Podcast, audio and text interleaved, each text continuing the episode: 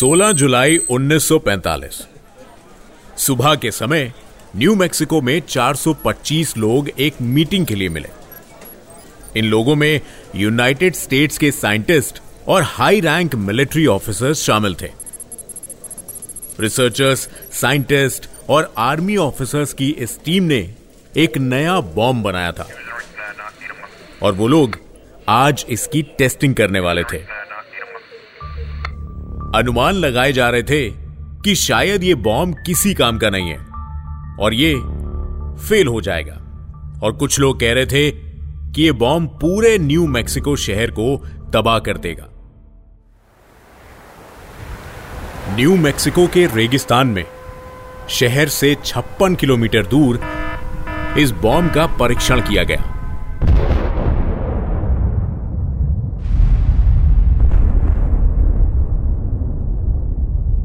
Bomb से निकलती आग आसमान में 10 किलोमीटर की ऊंचाई तक उठ रही थी।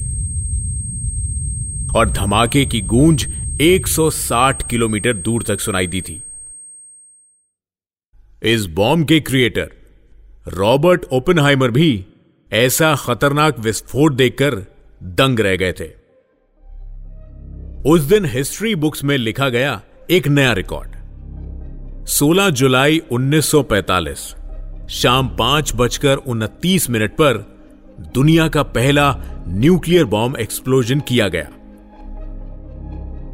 नमस्कार, मैं हूँ पूरब और आप सुन रहे हैं रेड एफ़ पॉडकास्ट नेटवर्क पर इंडिया क्लासिफाइड। जैसा कि आपने सुना, न्यूक्लियर एक्सप्लोजन की खबर ने दुनिया भर की मीडिया, पॉलिटिशियंस और सोल्जर्स को हिलाकर रख दिया था। पूरी दुनिया में यह खबर फैल गई कि इंसानों ने वो हथियार बना लिया है, जिससे पूरी इंसानियत का खात्मा किया जा सकता है। कई बुक्स, जैसे making of the atomic bomb, जो 1987 में पब्लिश हुई थी, उनमें यह बताया गया कि कैसे यह न्यूक्लियर एक्सप्लोजन हुआ, कैसे इस बॉम्ब को बनाया गया, और इसके पीछे किन लोगों का हाथ था। यह एक्सप्लोजन अभी तक का सबसे बड़ा साइंटिफिक एक्सपेरिमेंट था। इस एक्सप्लोजन के बारे में बताई गई सारी बातें सच हैं, सिवाय एक के। 1945 में पहली बार न्यूक्लियर एक्सप्लोजन हुआ था। यह बात सच नहीं है, क्योंकि 1945 से हज़ारों साल पहले न्यूक्लियर एक्सप्लोजन हो चुका है। उस समय ओपन तो क्या, खुद यूनाइटेड स्टेट्स भी एग्जिस्ट नहीं करता था। इस एपिसोड में हम बात करेंगे ओपन हाइमर और इंडिया के एंशियंट न्यूक्लियर वेपन्स के बारे में, जिनका इस्तेमाल महाभारत में किया गया था। Mysteries theories and unknown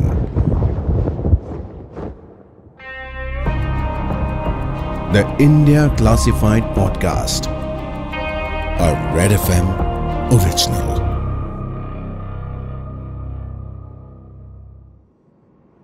लोगों का मानना है कि ओपनहाइमर वो पहले साइंटिस्ट थे जिसने ये एक्सपेरिमेंट कंडक्ट किया लेकिन प्राचीन भारत में परशुराम, भीष्म, द्रोणा, कर्ण, अश्वत्थामा और अर्जुन इन सबको न्यूक्लियर टेक्नोलॉजी के बारे में न सिर्फ़ जानकारी थी, बल्कि उन्हें महारत हासिल थी। इंडियन एंशियंट वॉरफेयर मंत्रों, तंत्रों और शास्त्रों की विद्या का संगम है। टीवी पे देखे दृश्य उन महान योद्धाओं की शक्ति नहीं दर्शा सकते। लेकिन कहा जाता है कि जब अर्जुन गांडीव धनुष से तीरों की वर्षा करते थे तो उसकी आवाज़ तीनों लोकों में सुनाई देती थी। 1945 में हुए मैनहटन्स प्रोजेक्ट से 5000 से भी ज़्यादा साल पहले महाभारत के युद्ध में न्यूक्लियर वेपन्स का इस्तेमाल कोई थ्योरी नहीं, बल्कि एक साइंटिफिकली बैक्ड स्टडी है। जिस जियोग्राफिकल लैंड को आज हम पाकिस्तान और अफ़गानिस्तान के नाम से जानते हैं, प्राचीन युग में इन एरियाज़ को पंचाल, गांधार, मद्र, कुरु और कंबोज कहा जाता था। सिंधु, यानी आज की इंडस रिवर, और सरस्वती नदी के बीच की जो सिंधु घाटी की सभ्यता और मोहनजोदारो का शहर बसा था।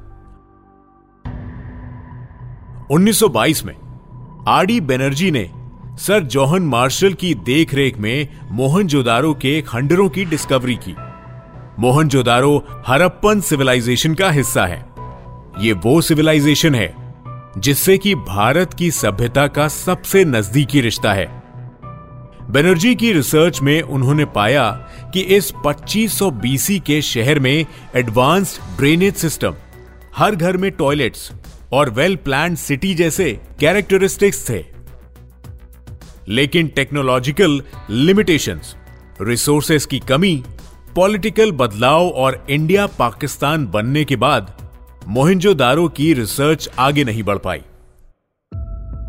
मगर फिर प्रोफेसर डेविड डेवेनपॉट और आर्कियोलॉजिस्ट की टीम ने इस एरिया में सालों तक रिसर्च करी।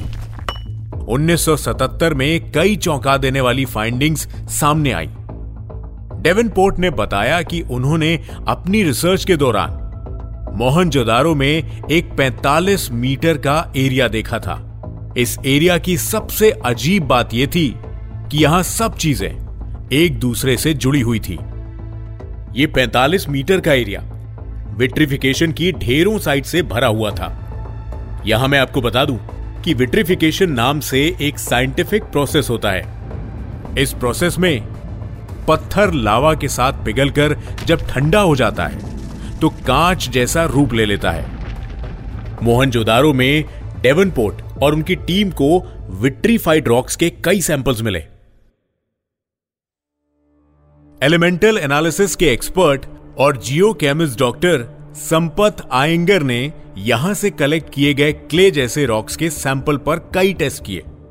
शुरुआती टेस्ट रिजल्ट्स में मालूम हुआ कि इन सैंपल्स में सिलिकॉन एल्यूमिनियम कैल्शियम और पोटेशियम की भारी मात्राएँ हैं। इन शुरुआती टेस्ट से लग रहा था जैसे कि ये क्ले रॉक्स के सैंपल हैं। लेकिन फिर डॉक्टर आयंगर ने एक्सरे डिफ्रैक्शन टेस्ट किया। एक्सरे डिफ्रैक्शन टेस्ट की मदद से साइंटिस्ट पता लगा सकते हैं कि कोई भी मटेरियल कैसे बना है और इसके बनने में कौन कौन से केमिकल और फ़िज़िकल प्रोसेस शामिल है। डॉक्टर आयंगर ने पाया कि इस क्ले जैसे मटेरियल को बनाने के लिए 5000 डिग्री फ़ारेनहाइट का तापमान ज़रूरी है। डॉक्टर आयंगर ने दावा किया कि यह कोई सुपर नेचुरल ताकत ही कर सकती है। और वो सुपर नेचुरल ताकत थी न्यूक्लियर एक्सप्लोजन। ब्रह्मास्त्र का न्यूक्लियर एक्सप्लोजन जो महाभारत का युद्ध अंत करने के लिए किया गया था। महाभारत के सौप्तिक पर्व के अध्याय तेरह से पंद्रह में ये श्लोक है। तत्स्वम प्रज्वालम महाज्वालम ततेज मंडलम संवृतम। सश्वब्दाम व्योम ज्वालामालाकुलम भ्रशम। चाचाल चिमाही कृत्सना सपर्वत वनद्रुमा। इसका मतलब यह है कि जब ब्रह्मास्त्र का प्रयोग हुआ था तो उसका एक्सप्लोजन एक हज़ार सूर्यों से भी ज़्यादा चमकदार था। और जब यह विस्फोट हुआ तो सूरज हवा में घूम रहा था।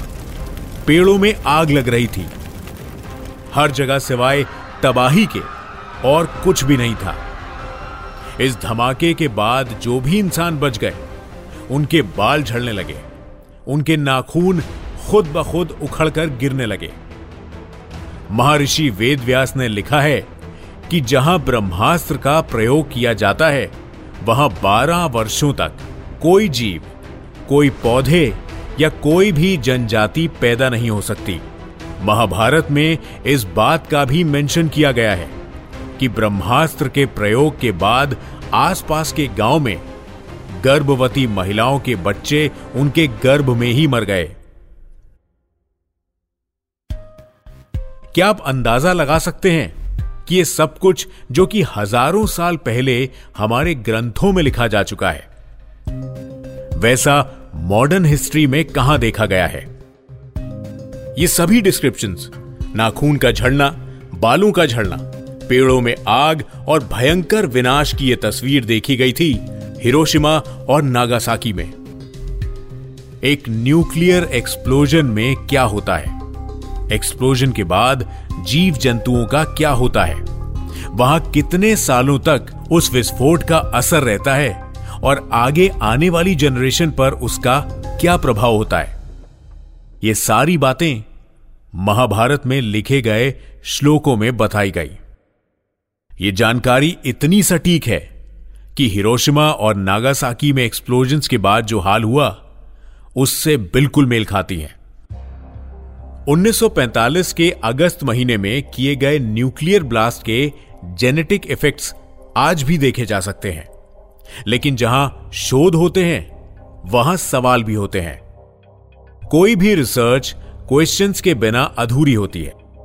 तो सवाल यह है कि क्या महाभारत में लिखी ये बातें सच हैं? अगर सच में ऐसा कोई न्यूक्लियर एक्सप्लोजन हुआ है तो हिरोशिमा की तरफ़ उस एक्सप्लोजन का कोई सबूत ज़रूर होगा। मैं आपको बता दूँ कि इंडस वैली सिविलाइजेशन की एंशियंट आर्कियोलॉजिकल साइट्स में न्यूक्लियर एक्सप्लोजन के और भी पुख्ता सबूत मिले हैं। सालों खुदाई करने के बाद, मोहनजोदारो शहर की गलियों में एक जगह पर चौवालीस इंसानी कंकाल मिले थे। कुछ कंकाल छोटे बच्चों के थे और कुछ अडल्ट के।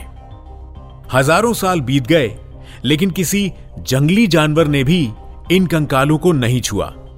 और आखिर क्यों हज़ारों सालों बाद भी उनकी हड्डियाँ न सड़ी, न ही गली।